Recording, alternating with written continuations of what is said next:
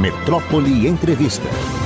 E sem mais delongas, é com grande alegria que eu recebo aqui o historiador Jaime Nascimento, autor do livro também, entre outras coisas, A Urbanização de Salvador em Três Tempos: Colônia, Império e República, membro do Instituto Geográfico e Histórico da Bahia, e que já chegou aqui com vários materiais produzidos na época do nosso queridíssimo e saudoso Bira Gordo, o Biratan Castro, parceiro e amigo de dupla com Albergaria, ambos de abençoada memória e saudosos.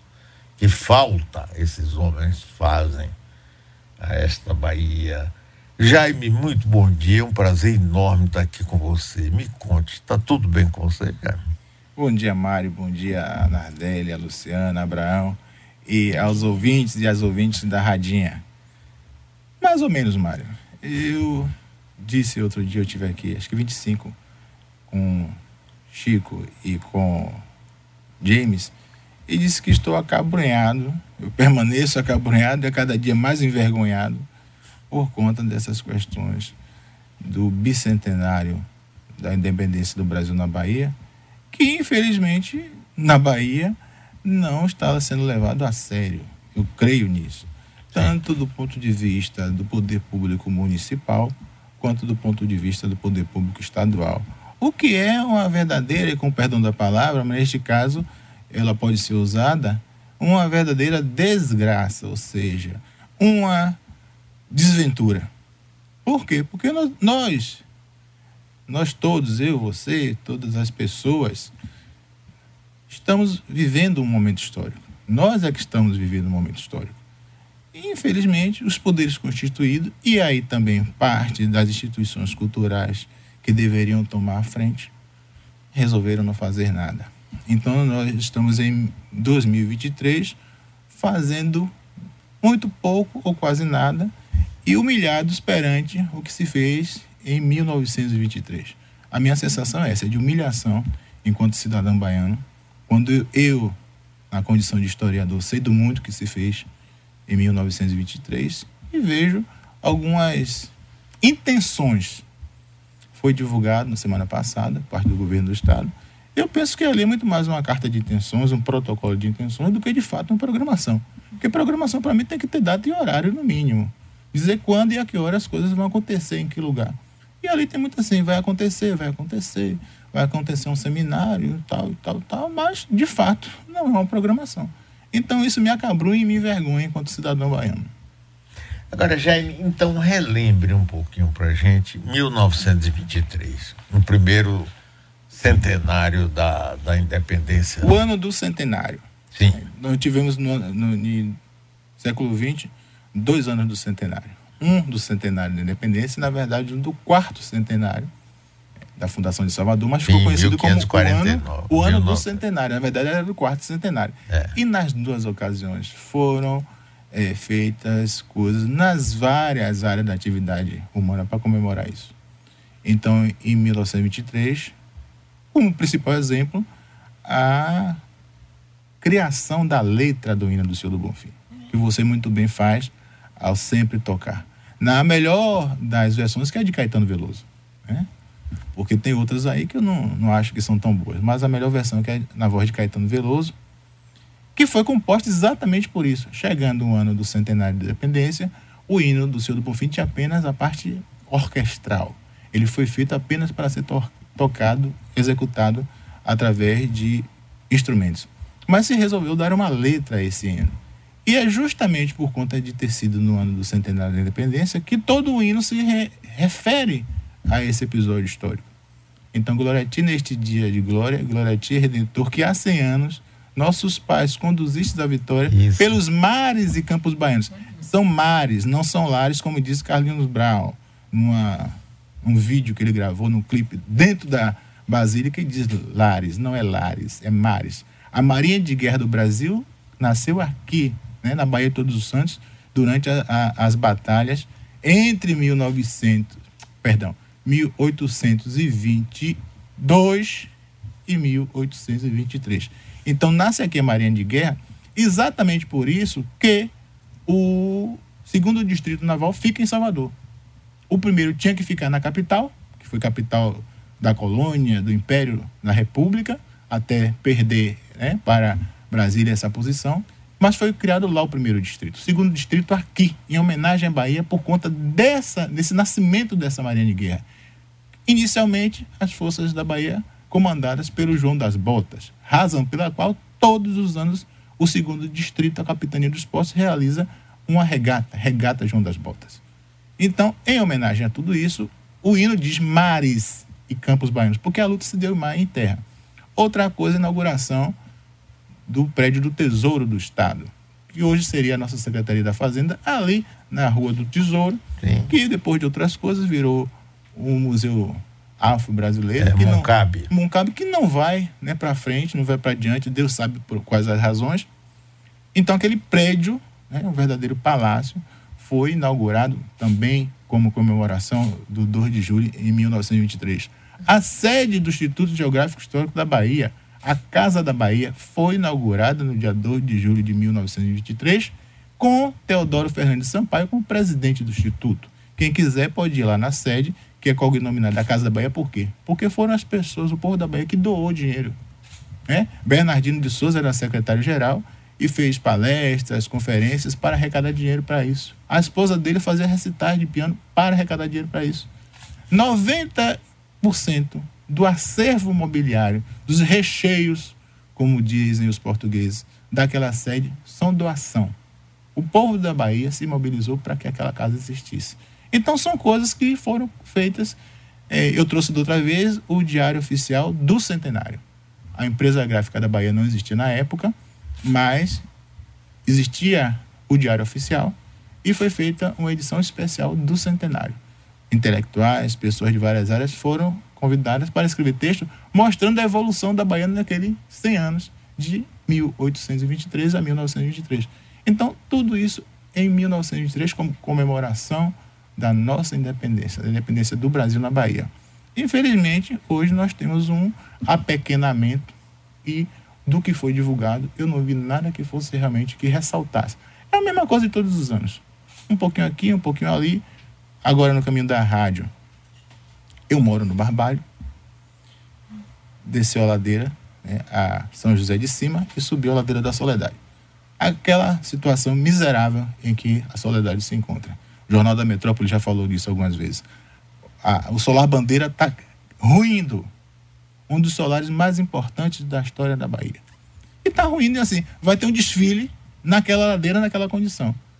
O convento da Soledade está pela mesma petição de miséria. Vai ter um desfile, né, daqui a alguns dias, naquela situação. E eu não sei por, se por ironia ou se por psicose, a Fundação Gregório de Matos anuncia que vai voltar ao concurso de fachadas. Daquelas fachadas desgraçadas que estão lá, eu não sei se é, se é como se diz é, em bom baianês, se isso é sacanagem. Só pode ser. Porque fazer concurso de fachada com todo aquele percurso ruindo, só pode ser brincadeira de mau gosto. É essa a situação do centenário de mil novecentos e vinte e três e do bicentenário de dois mil e vinte e três. Eu estou conversando aqui com o historiador Jaime Nascimento. Eu vi uma declaração sua que me chamou a atenção e eu até repeti. Não foi no meu programa, foi com o Chico. E,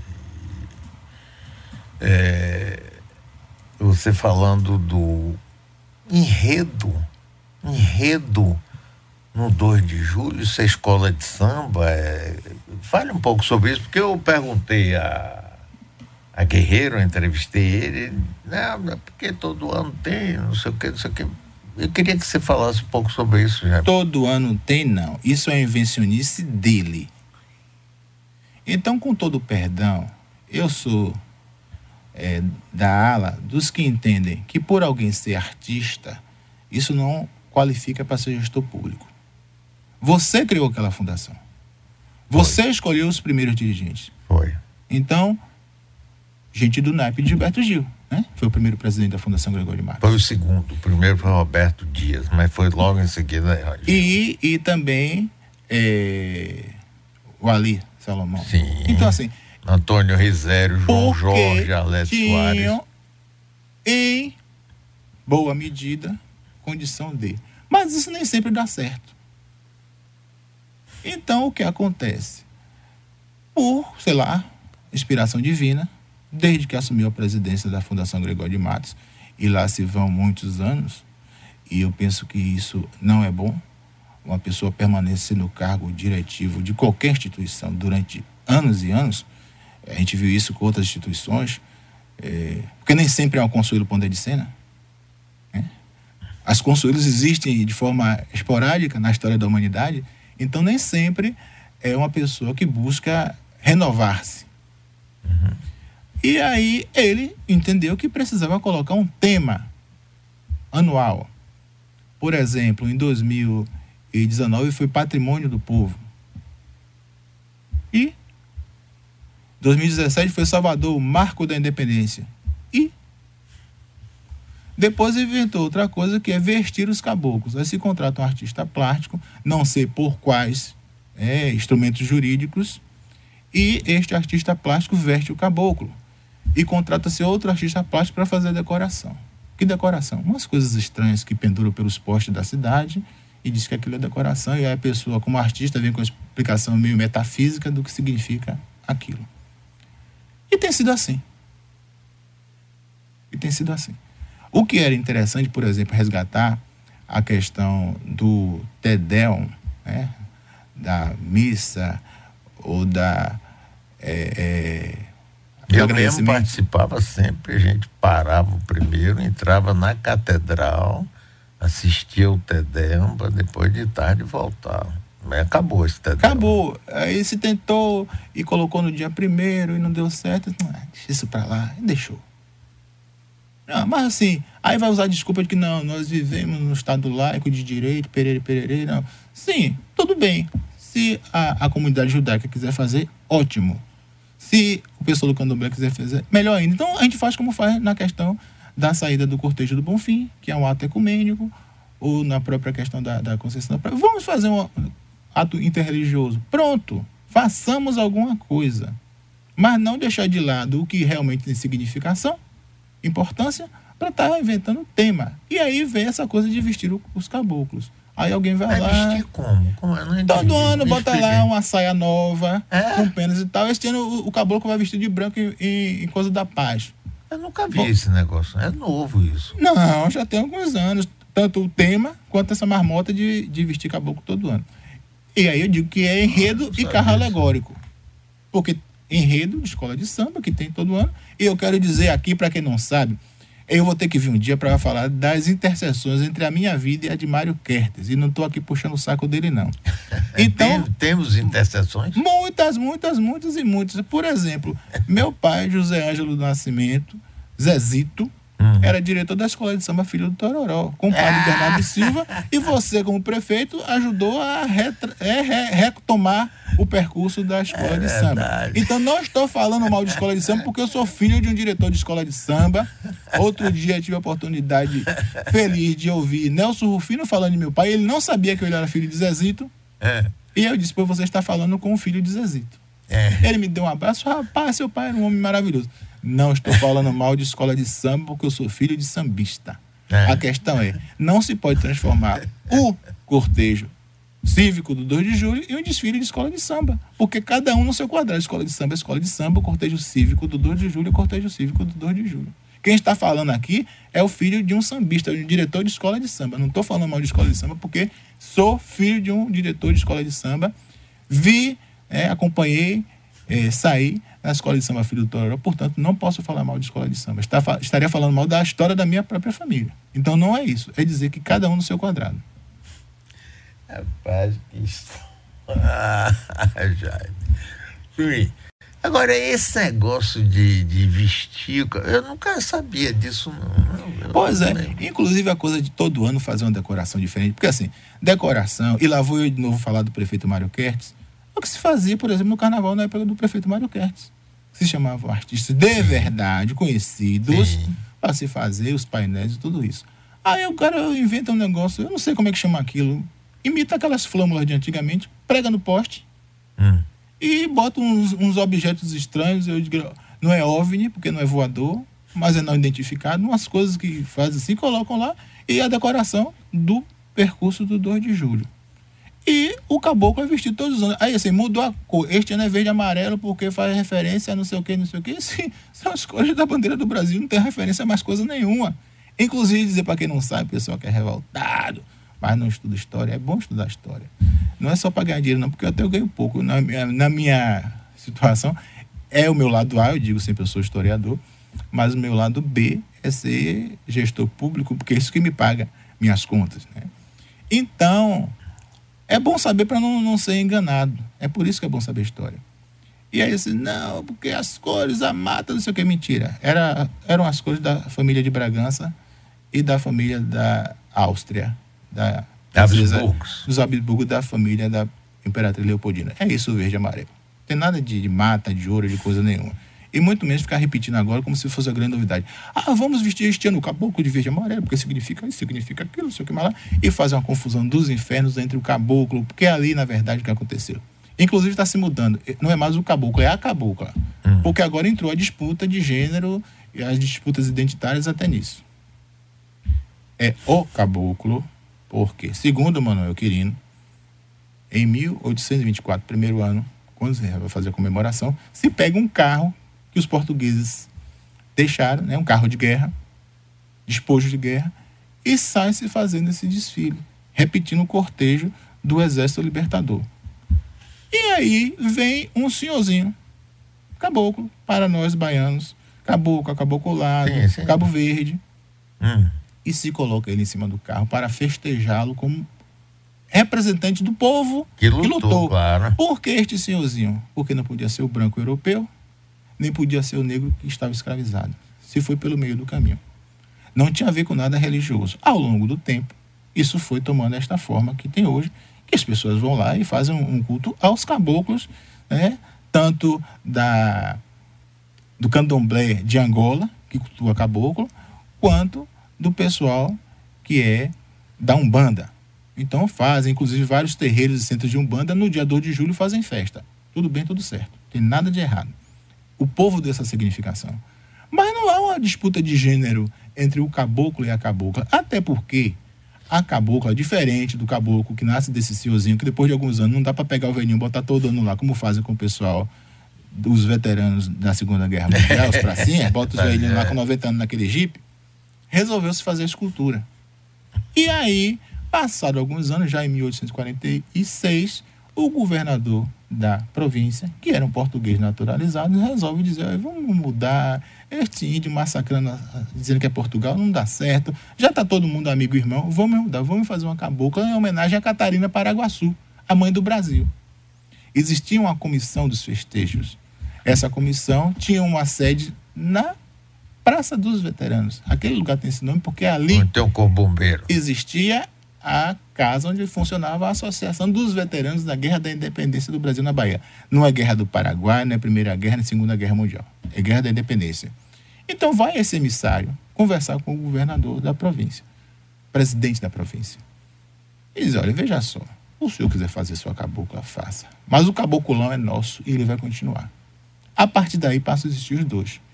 Então não há uma questão de gênero nisso. Agora diz assim, a cabocla, o desfile da cabocla. E como, infelizmente, o governo da Bahia está muito envolvido nessas questões de interesses, da luta identitária, etc, etcétera. E eu digo, infelizmente, por quê? Porque o poder público não tem que tomar partido nem dessa, nem daquela orientação. É o que, infelizmente, acontece também com o Ministério Público e agora com a P G E. O P G E não, perdão, com a Defensoria Pública. Estão tomando partido das coisas. Eu vi recentemente uma divulgação da Defensoria Pública, da questão de direito a nome social, etcétera. E colocam uma pessoa lá, é, transexual, uma mulher, trans, né? Um homem que virou mulher. Mostrando que conseguiu fazer a foto com o nome social. Só que na foto da identidade que ela está segurando, ela está de torso.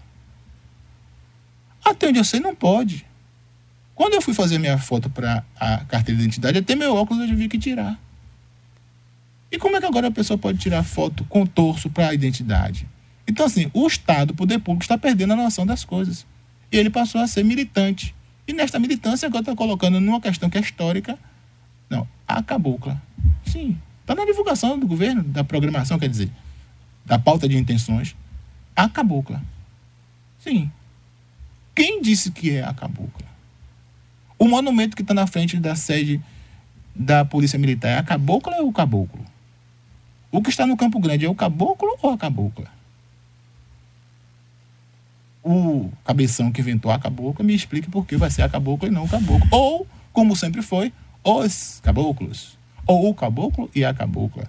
Só não pode ser a cabocla e esqueça o carinha lá porque ele é, é homem cis, machista e etcétera. Tira este cara daí que vai agora ter a, a plenitude das comemorações e a cabocla. Não é assim que funciona. Isso é uma, como diria Monteiro Lobato, uma paranoia. Ou mistificação. Estamos aqui nessa conversa maravilhosa com o historiador Jaime Nascimento. Vem cá, e os encorados de Pedrão, que eu sempre via no desfile dois de julho, porque tanto Nardelli quanto eu estudamos no colégio dois de julho. Uhum. E no dois de julho a gente desfilava. A gente tinha um orgulho danado. Era... E depois, como autoridade, o secretário, o prefeito, É, eu gostava muito do dois de julho porque eu sentia que tinha uma participação popular muito grande. A gente andava aquele trecho da Lapinha até a catedral. Entrávamos na catedral, na época que eu era prefeito. Dom Avelar era o cardeal, fazia um tedéu, um governador sentado num banco, engraçado.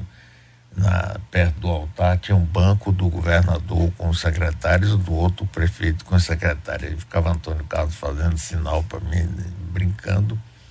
E Dom Avelar, naquela, quando chegava Dom Avelar, eu adorava ele, meu amigo. Sim. Ele chegava e dizia assim, mas finalizando, pronto. Aí é que ia demorar duas horas. Mas tudo bem. Aí nós dissipávamos, de, de, saíamos e voltávamos de tarde à praça municipal. Não, a Praça da Sé. Uhum. Depois inventaram de parar na Câmara, na porta da Câmara dos Vereadores, porque um presidente da Câmara dos Vereadores inventou, porque aqui com um ano vira tradição, não é? Exatamente. Na Bahia, assim, você faz uma coisa um ano, no segundo, tradicional, tal. Ó, que tradicional coisa nenhuma. Aí para lá, para o presidente da Câmara ler um bocado de abobrinha, e depois a gente ia no cortejo até o Campo Grande, acendia a pira, hasteava as bandeiras e tudo. E a volta dos caboclos é que era a parte mais animada de todas.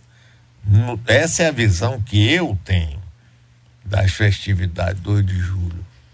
E sim, e o que é que houve que cortaram os decorados, não fazia parte, não é justo? Você acha disso? Isso que eu acabei de falar da militância das instituições, que não deveriam militar em coisa nenhuma. O Ministério Público, que já de algum tempo vem sendo militante, resolveu que se fazia mal aos cavalos do É a mesma do coisa Pedro, do jegue no Bonfim? No Bonfim, é a mesmíssima ah. coisa.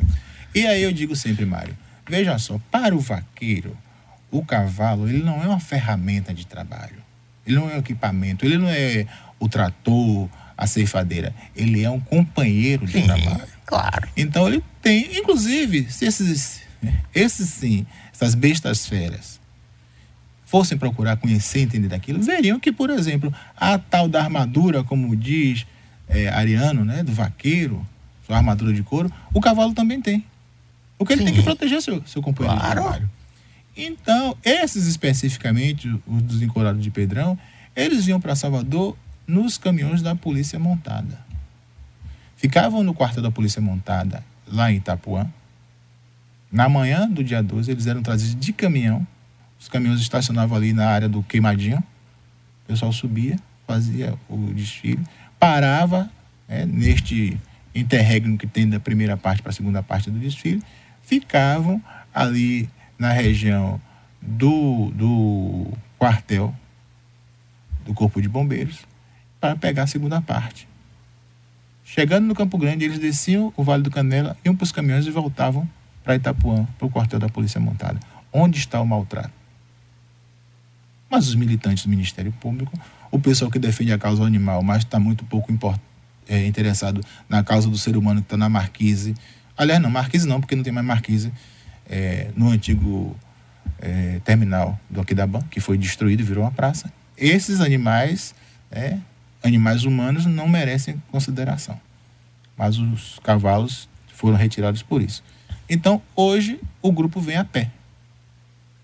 Por um, acho que dois anos eles não vieram, depois resolveram que iam marcar presença assim mesmo que fosse a pé.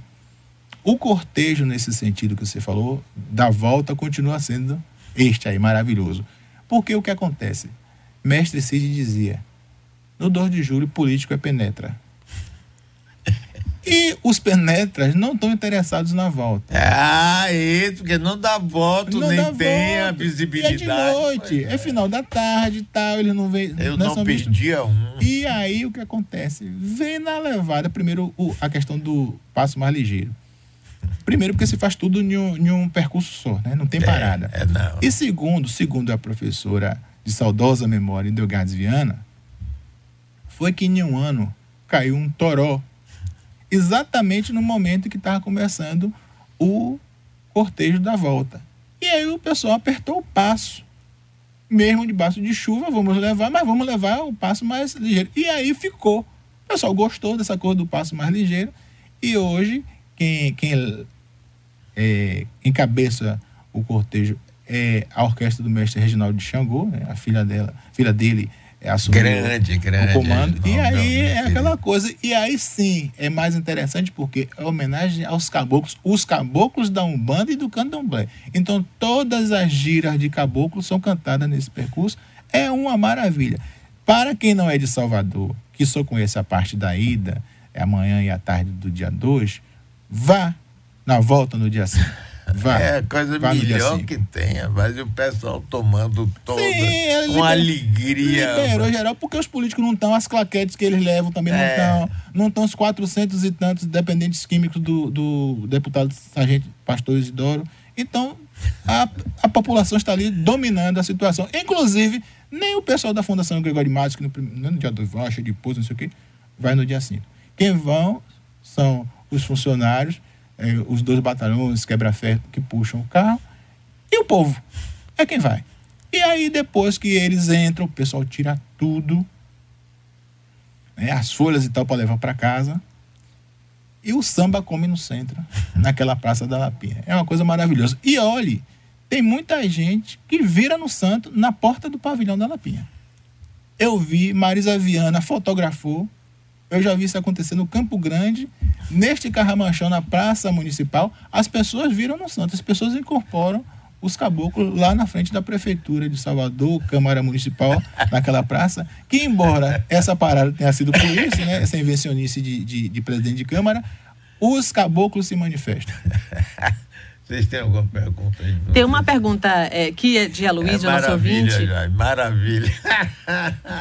Nosso ouvinte Aloysio faz uma pergunta para o professor Jaime, e eu também fiquei curiosa, sobre o debate da existência ou não de Maria Felipa.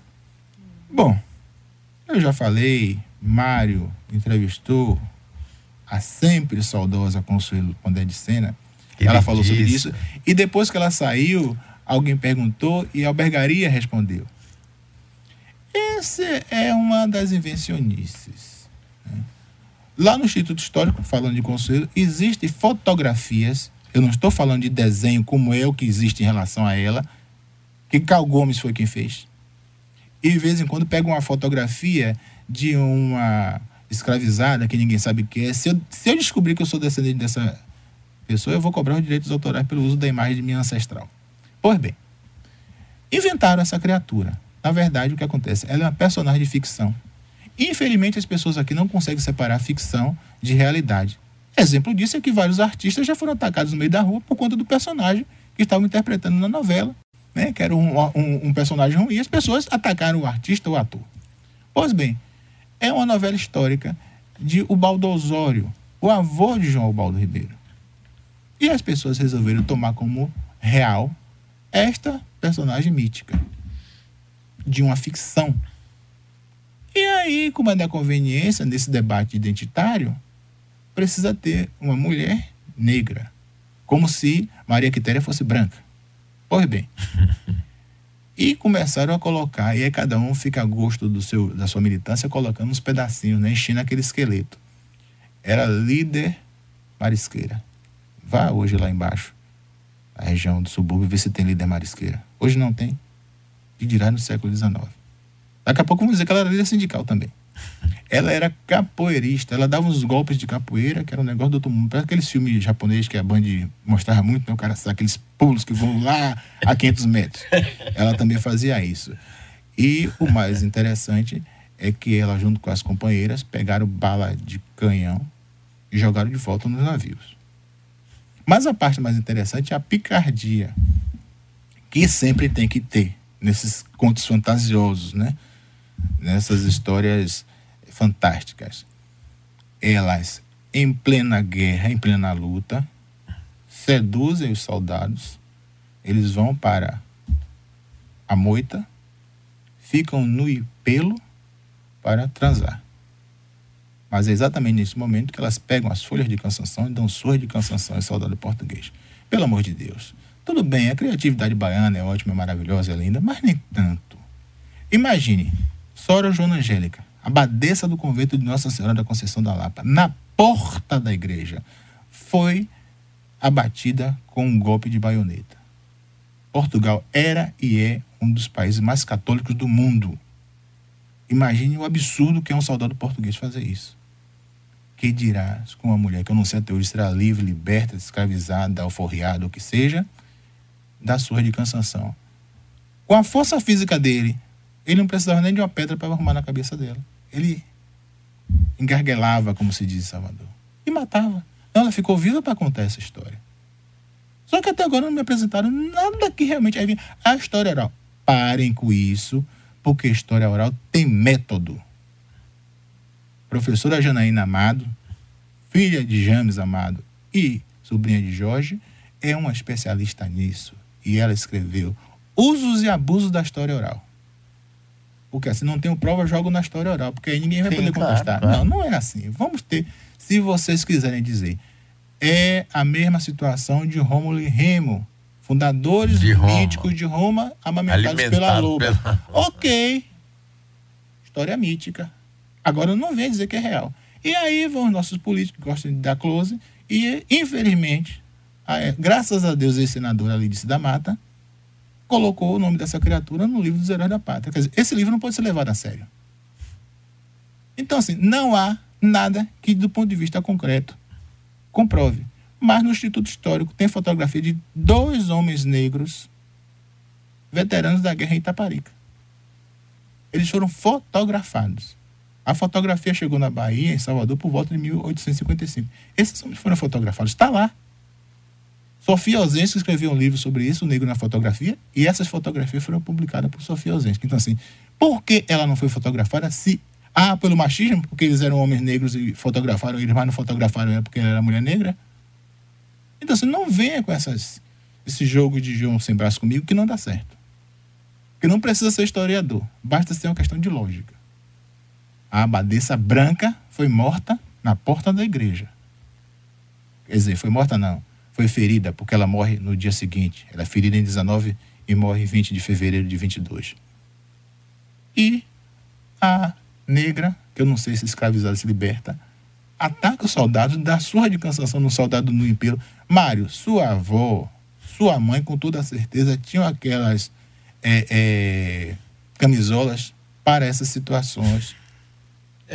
A mulher não ficava nua na frente do marido. O casal não ficava nu. É diante verdade, um do outro. Isso. E era às escuras. O soldado, em território inimigo, vai Ia ficar, ficar no empelo para transar com umas criaturas que apareceram na beira da praia. Vem cá, meu nego. Pelo amor de Deus. Agora, uma surra de cansação deve ser terrível. Não, independente sim, desse né? episódio. Até porque se acertar... E depois ia ter que fazer muito xixi para tirar. Pois, o... Acertaram a frente ou o fundo, aí que o negócio pega, né? Porque se trisca na pele já coça, imagina essas áreas mais sensíveis. Mas aí Fábio Mota me disse, foi Fábio Mota, que também é formado em História, né? É. E Fábio Mota é formado em História e em Direito. Ele que me disse que na ilha não tinha cansação. Aí ele disse, não, professor, o problema não é esse, é que lá nem tem cansanção. Então, mais um ingrediente para essa nossa sopa, para ver se dá certo, né? Essa coisa de existiu ou não existiu. Eu sou da turma que diz que não existiu. Mas, infelizmente, tem alguns colegas que dizem que existiu baseados em história oral. Oral. Eu, primeira, primeiro curso de, de extensão que eu fiz quando eu era aluno da Católica, eu me formei pela Católica, foi exatamente uma oficina de história oral ministrada pelo professor José Carlos Seb Bomei. Então, assim, não venham brincar de história oral comigo, porque vocês não estão falando com nenhum idiota. Simples assim.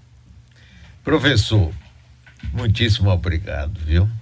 Você topa vir outras vezes aqui, nos dar essa alegria? Eu provoquei Chico e James, mas eles não levaram a sério. Quando eu disse que eu vou fazer com vocês... Ah, aqui, mas comigo eu adorei, eu ou, quero, ou, adoro com, a provocação com também. Mas... João Leão, que a vida é fazer ponte, eu não sei como é que vai ficar agora se a ponte não sai.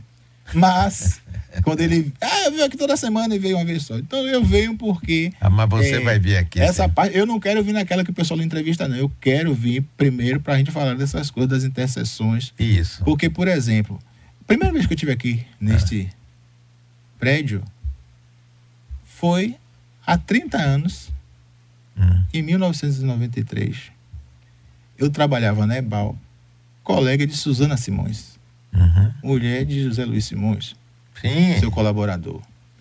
E aí, então eu queria pesquisar as fontes, era o meu tema de pesquisa para a graduação. E Suzana, se encantando com tudo, se falou com Zé Luiz. E Zé Luiz providenciou uma matéria de página inteira no Jornal da Bahia. E eu vim aqui, saí com a equipe de, de jornalistas, a gente correu essa cidade, fotografando, mapeando todas as fontes. E a matéria assim, foi minha, minha primeira participação na mídia, foi no Jornal da Bahia, há trinta anos, quando eu vim nesta casa. Então, é por isso que estou dizendo, tem várias interseções entre mim e o prefeito e o empresário Mário Kertész. Então fica marcado, uma vez por semana você vai bater o ponto aqui, tá? Pronto, bato com então, toda a alegria. Anotem aí, por favor. Obrigado, viu? Que Eu que agradeço a oportunidade de falar para minha gente, porque também, a exemplo de você, eu tenho uma imensa alegria de ser soteropolitano, de ter nascido nessa cidade, principalmente onde eu nasci. Quer dizer, nasci não, porque eu nasci no Hospital Manuel Vitorino, mas onde minha família reside há três gerações, no Tororó, envolto de tudo que é isso. E eu pedi você, porque no, a casa sim, de meus pais era no Castanheira. Sim, no Castanheira eu vi lá a publicação, você indo visitar aquele prédio. Eu estudei na escola Soro Joana Angélica, no Largo da Palma. É então, mesmo. A gente está cercado por tá. todos os lados. Muito obrigado, Felipe. Até a próxima semana. Até, Mário. Até aos ouvintes e às ouvintes da Radinha.